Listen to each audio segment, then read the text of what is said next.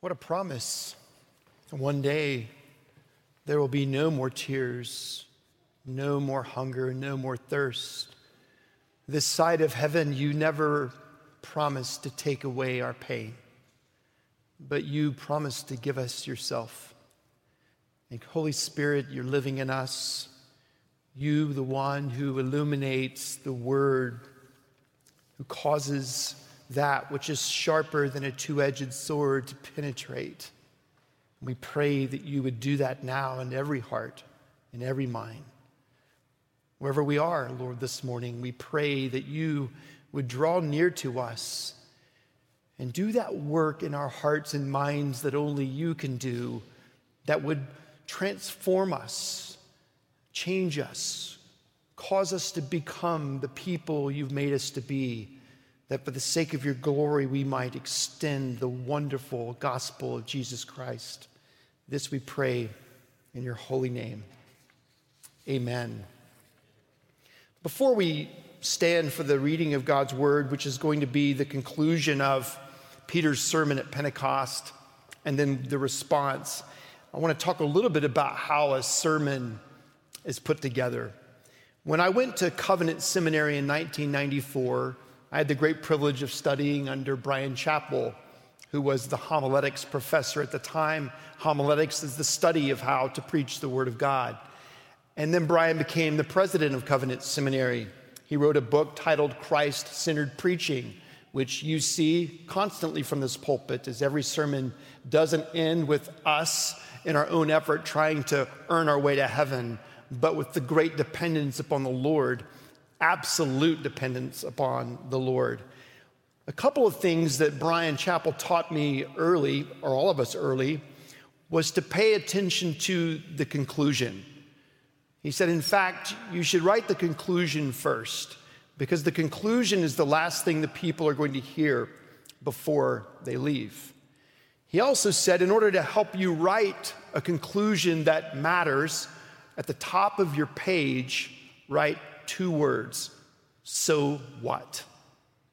I think that's actually really important for preachers that we realize we're not just giving information like a history lecture, we're actually bringing the very word of God, expounded, prayed over, meant to be applied by the powerful, illuminating work of the Spirit.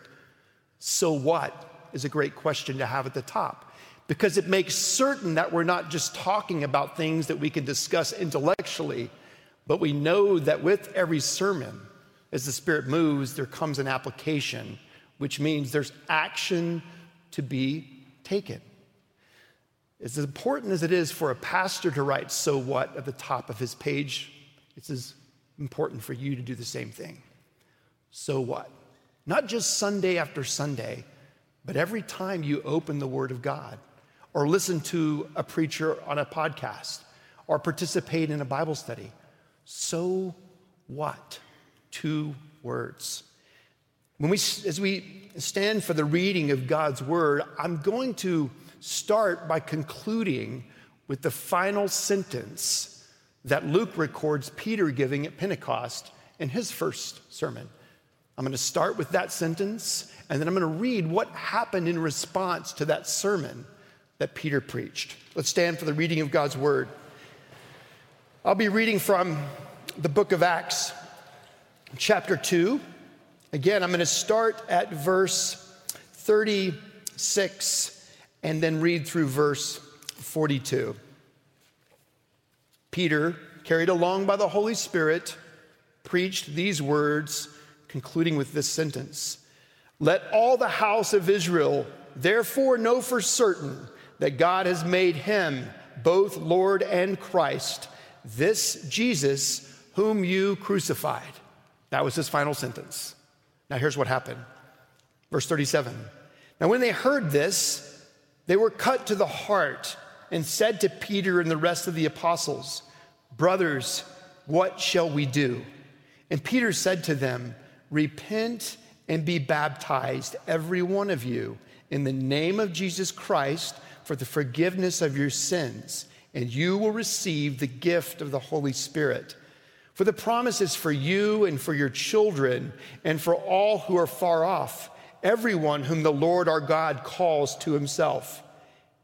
And with many other things, many other words, he bore witness and continued to exhort them, saying, Save yourself from this crooked generation. So those who received his word were baptized, and there were added that day about 3,000 souls. Verse 42 And they devoted themselves to the apostles' teaching and the fellowship, to the breaking of bread and the prayers. This is the word of the Lord. Thanks be to God. Please be seated. His final sentence of his first sermon Let all the house of Israel therefore know for certain that God has made him, that's Jesus, both Lord and Christ, this Jesus whom you crucified. Jesus Christ did not die for a world that was mildly sick. Jesus Christ was not sent to this earth as the Father demonstrated his own love for us to die for a world that was mildly ill. He sent his son to die for a people that were God haters, everyone that he'd ever made. They had rebelled in the beginning, original sin. And from the pages of Scripture to the end of Scripture, we see the incredible impact of sin on the world. Sin that we see as we look around, and sin that we see as we look inside. Jesus Christ did not die for a world that was mildly sick, but for a world full of hate.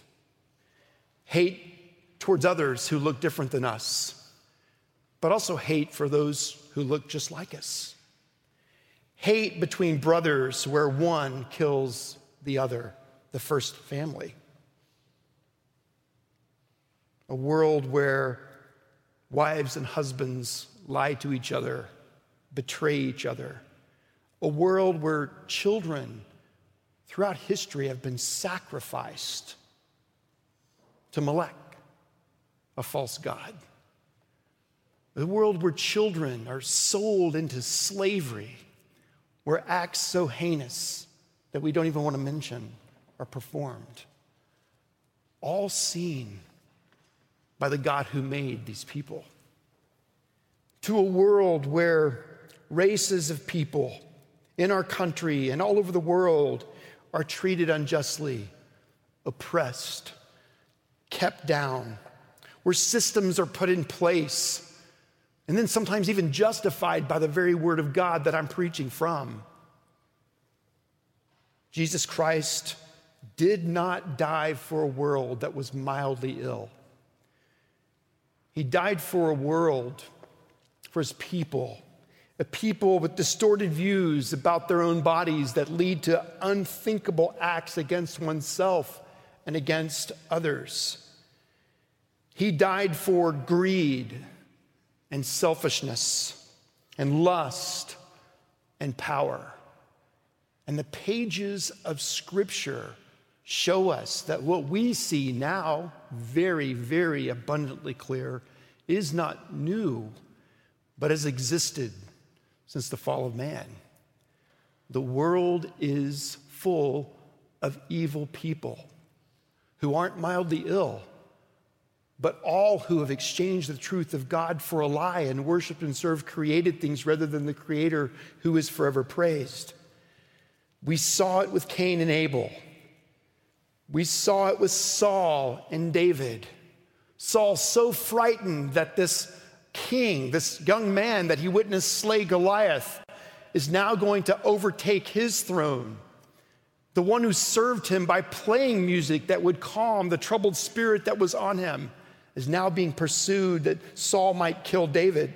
So great is Saul's hatred of David that when David escapes him, and Doeg the Edomite knows where he is and knows that there was a priest that helped him. Orders that those 85 priests are slaughtered. not just the priest, but all of their wives and all of their children and all of their livestock. Wipe them out. Saul, the first king of the people of Israel.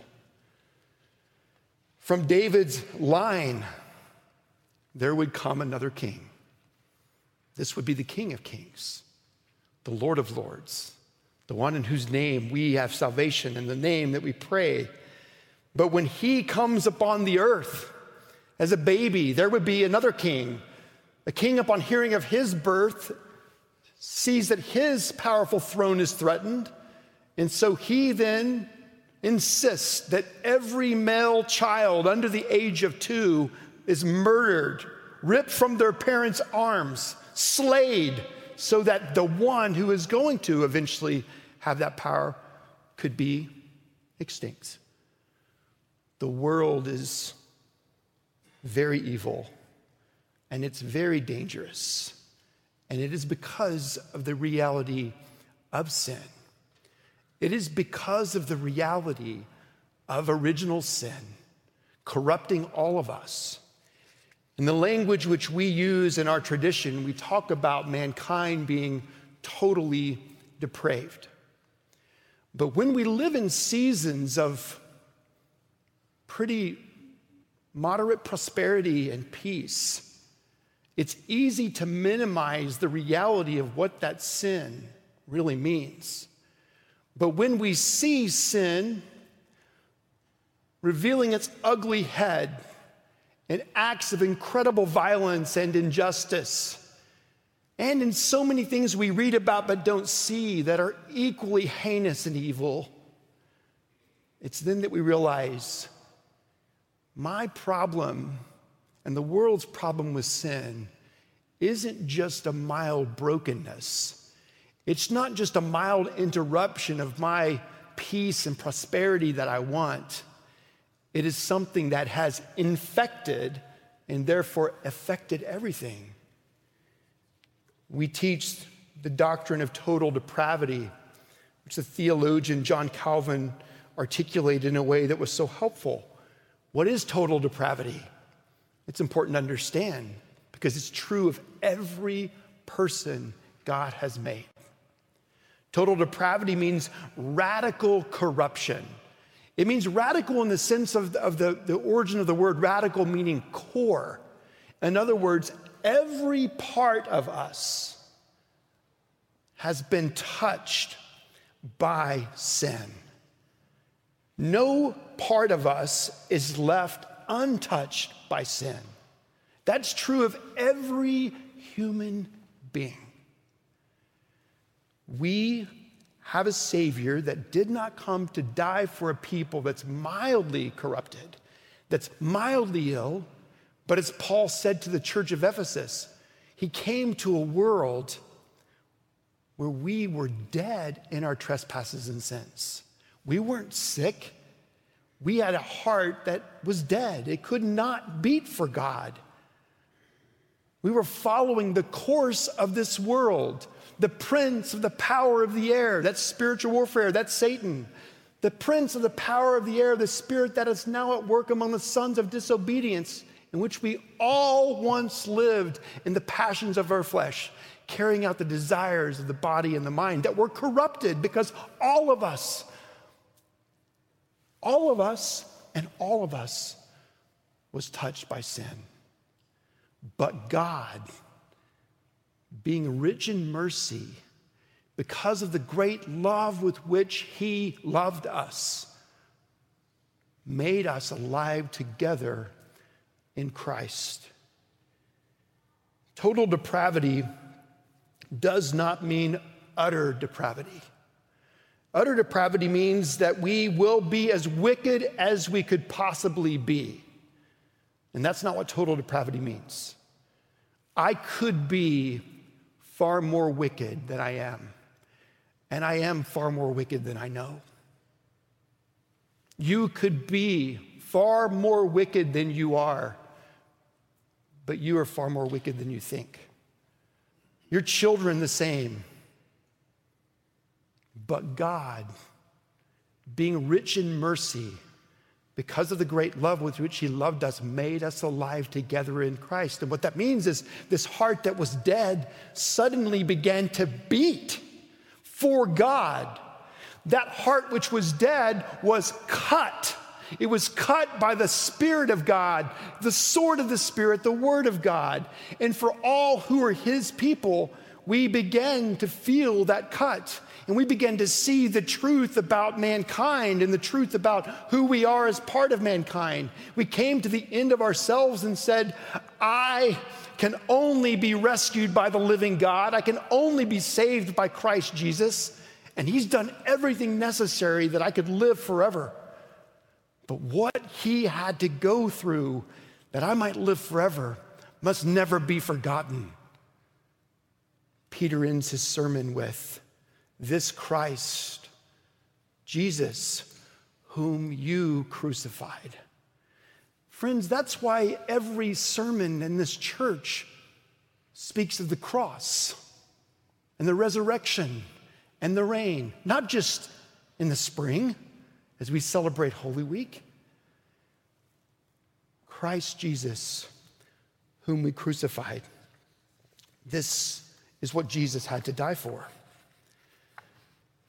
After hearing this sermon, by the way, this week, go back and read it. It's, it's like a minute and a half long, and 3,000 people were saved. Read it. You'll see what Peter does. He goes back to the Word of God, he quotes Scripture. But behind the scenes, the Holy Spirit is moving. And behind the scenes, the Holy Spirit is doing what He and He alone can do Behind the scenes, the Holy Spirit is answering the so what. And the hearts of the people were cut. Do you see that in the text? Verse 37. Now, when they heard this, they were cut to the heart and said to Peter and the rest of the apostles, Brothers, what shall we do? Every time we enter into this sanctuary, our tune in live stream or listen to a podcast or read the Word of God in our own devotions, every time we should come as a people expecting God to cut us to the heart. And when God cuts us to the heart, He's not doing so just to give us more intellectual information about this book. He is cutting us to the heart to do what He and He alone can do to change us that we might cry out, Lord, what must we do? What must I do? Every Sunday and every day of the week, cry out, Lord, cut my heart. Cut to the heart. Well, how does he do it? Well, you see it here, verse 37. When they heard this, they were cut to the heart and said to Peter and the rest of the apostles, Brothers, what shall we do? And Peter told them to repent. Repent means to change directions, it means to turn. And he was telling them to turn to Jesus, to be baptized for your sins. And they were, about 3,000 of them. Peter continued to give them other words about the promises of God. Then it says in verse 42 and they devoted themselves to the apostles' teaching and the fellowship to the breaking of bread and the prayers. This passage and the few that follow it are where we're going to anchor this summer. And we're going to spend the first few weeks of the summer focusing on what they devoted themselves to in regards to the word. Then we're going to talk about the fellowship. And then we're going to end the summer by talking about the prayers, going from this place to other parts of Scripture to see these extraordinary workings of God through the ordinary means that he's always given his church. So, first, it says that they devoted themselves to the apostles' teaching. Well, what was the apostles' teaching? The first teaching they heard was Peter's sermon. And then from there on, the very words of God would be taught to the disciples, or by the disciples to the people. Remember this that when the apostles spoke the words, they were being carried along by the Holy Spirit. That's Second Peter chapter 1. The Holy Spirit that was poured out at Pentecost is now moving in each of these apostles to proclaim the word, and the people have devoted themselves to it. What are you devoting yourself to right now? What's occupying your time in terms of what you're reading, what you're watching? The only thing that has the power to truly cut you to the heart is the Word of God. Other things will move you, I'm not saying that, but the Word of God is different than anything else. The Word of God, we're told in Hebrews 4, is sharper than a double edged sword. It penetrates deep into who we are. It does a dissection of our life that we might be transformed by the wonder of who He is. And that's true of all of God's Word. Instructing Timothy about the Word of God, Paul gives us this great, these great two verses. Now, children, I want you to listen. I want you to listen to four initials T R C T. I want you to hear those, and I want you to remember those T R C T. Timothy's heard Paul say, and was carried along by the Spirit to write these words All scripture is breathed out by God. All scripture, from the beginning of Genesis to the end of Revelation, all scripture is God breathed. The people writing it were carried along by the Spirit. The people hearing it were being impacted by the Spirit. All scripture is God breathed, it's God's word, not man's. All scripture is God breathed and is useful for teaching, T, reproof, reproof, R, correction, C, and training in righteousness, T. T R C T. And each of those words matter. As the disciples led the people and the people devoted themselves to the teaching of the disciples, they were constantly hearing their teaching. And as they were hearing the word of God, the word of God was doing time and time again the thing that only it can do. It was cutting to the heart, and it was teaching them, it was rebuking them, it was correcting them, and it was training them in righteousness. Why? So what? So that they, the people of God, would become complete, equipped for every good work. The world needs the church to do the good works that God has equipped us to do against all forms of evil, all forms of injustice, all forms of racism, all forms of favoritism, all forms of lust, all forms of greed, all forms of selfishness. Every vile act that this world has invented, created as the church, filled with the power of the Holy Spirit, we have been taught that we should engage. The way it works is that when we devote ourselves to the apostles' teaching, we can know for certain that we are going to receive teaching, we are going to receive reproof, we are going to receive correction, and we're going to receive training. And that is going to be true of you and true of me for the rest of my life until Christ returns. All scriptures God breathed and is useful for teaching, T, reproof, R, correction, C, and training, T. What's the difference between reproof and correction? It's as important. Reproof is a rebuke. And all of us, this side of heaven, have been impacted in the core of who we are by sin. That means we're silent when we shouldn't be. We support things we shouldn't, sometimes in silence. It means sometimes we're not silent when we should be. It means that we believe things that we shouldn't believe and look at things we shouldn't look at. It means we fail to love as we ought to love. It means that we commit sins of commission and sins of omission. And when we devote ourselves to the disciples' teaching, we will receive reproof. The Holy Spirit is going to say, Mark, that was a wrong thought. You're endorsing a wrong way of thinking. You are not acting as you should. You're not engaging as you ought. You're not showing compassion. You're not being courageous. Reproof is the Spirit's work with the sword of the Spirit, the Word of God, to cut and penetrate. And when He does, it's grace. When He does, it's grace. When He does, I see and you see that I need to change. And it's the Word of God and the power of the Spirit that brings about that change. Correction is the change. Reproof is the rebuke. This is wrong. Correction is the change, the spirit filled work that's cutting deep into me. It's the difference between confession and repentance. Peter didn't say, when they cried out, having been cut to the heart, What shall we do? Confess your sins and be baptized. He said, Repent. Confession is part of repentance, but we can confess with no true desire to repent.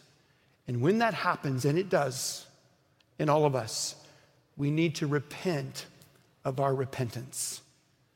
That is a reproof, to repent of our repentance. And that looks like us as the people of God, humbly going before the Lord as David did and saying, Search me and know me.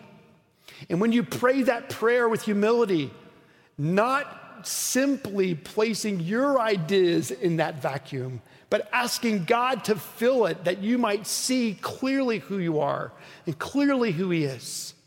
When He reproves you in His grace, He will transform you by His grace as well. And when He does, that change begins to happen. And in Christ, we have the freedom to say, I'm sorry. I was wrong. I'm sorry I didn't act.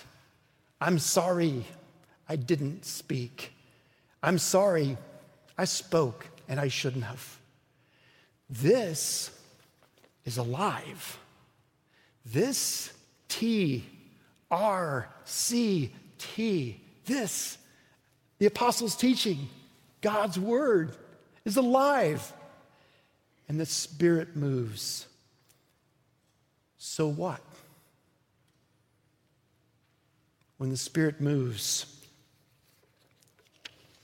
and we're cut to the heart, the people of God cry out, What must I do? We don't cry out in isolation from God, seeking then to clean ourselves up and correct ourselves so that God will see us with favor. We cry out, Lord, have mercy. And as the Lord has mercy and begins to change us, giving us eyes to see more clearly, ears to hear more faithfully, and a will filled with His Spirit to act as we should, the church looks the way the church should look. When the church doesn't do what the apostles are teaching, then they will conform to the pattern of the world. And when the church conforms to the pattern of the world, the witness of our primary identity is dimmed, it is damaged, and it can be destroyed. But by the grace of God and His faithfulness, He reproves us, He rebukes us, He corrects us, and He trains us. My friends who are here and those who are watching, I want to encourage you that you probably wouldn't be here and you probably wouldn't be watching and worshiping with us if you didn't believe this to be the living Word of God. But believing it is the Word of God. And then coming regularly with the expectation of being cut to the heart so that you and I will cry out all the time, What shall we do? is very, very different than just saying, Yeah, I believe every word of this to be true. So does Satan.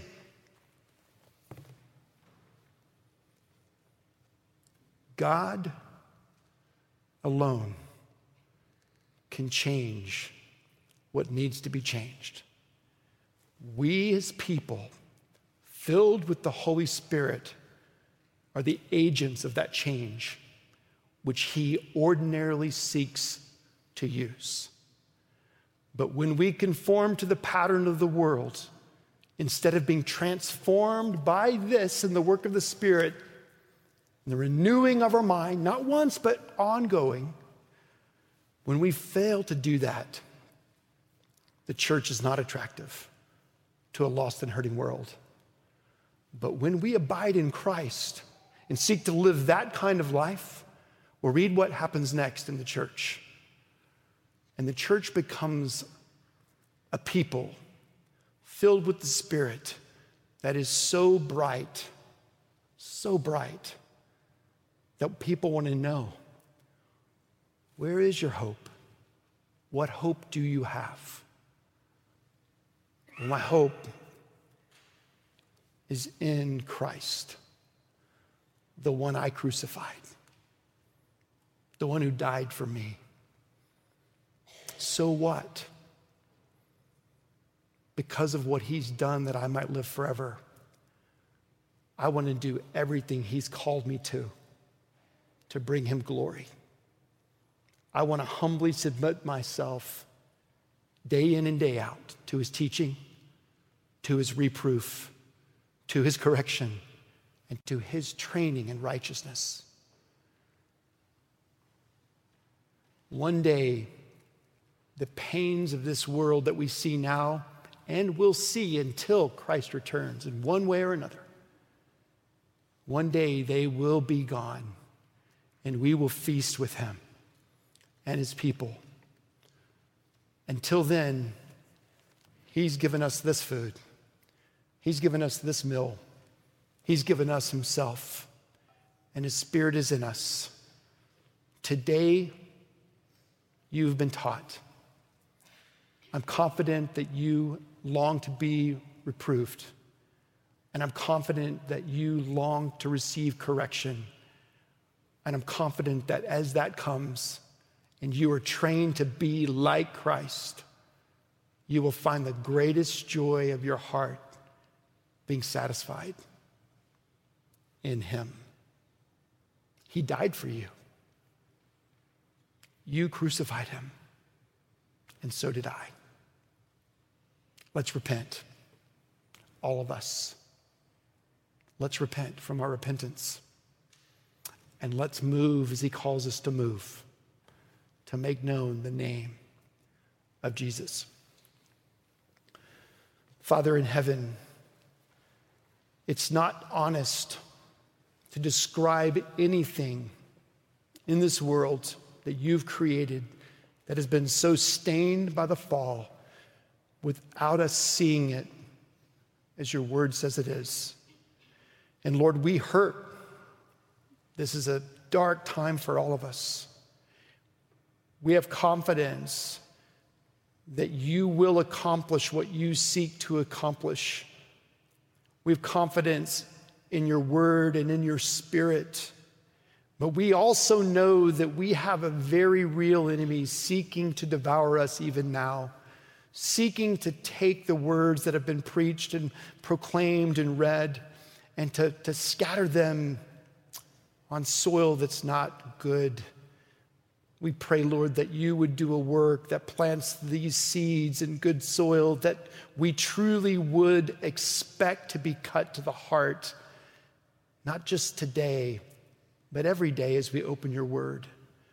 Lord, as we sing in closing this service, would you do that work, applying deeply the things that have been proclaimed? That we might be made different today for your glory's sake. In Jesus' name, amen.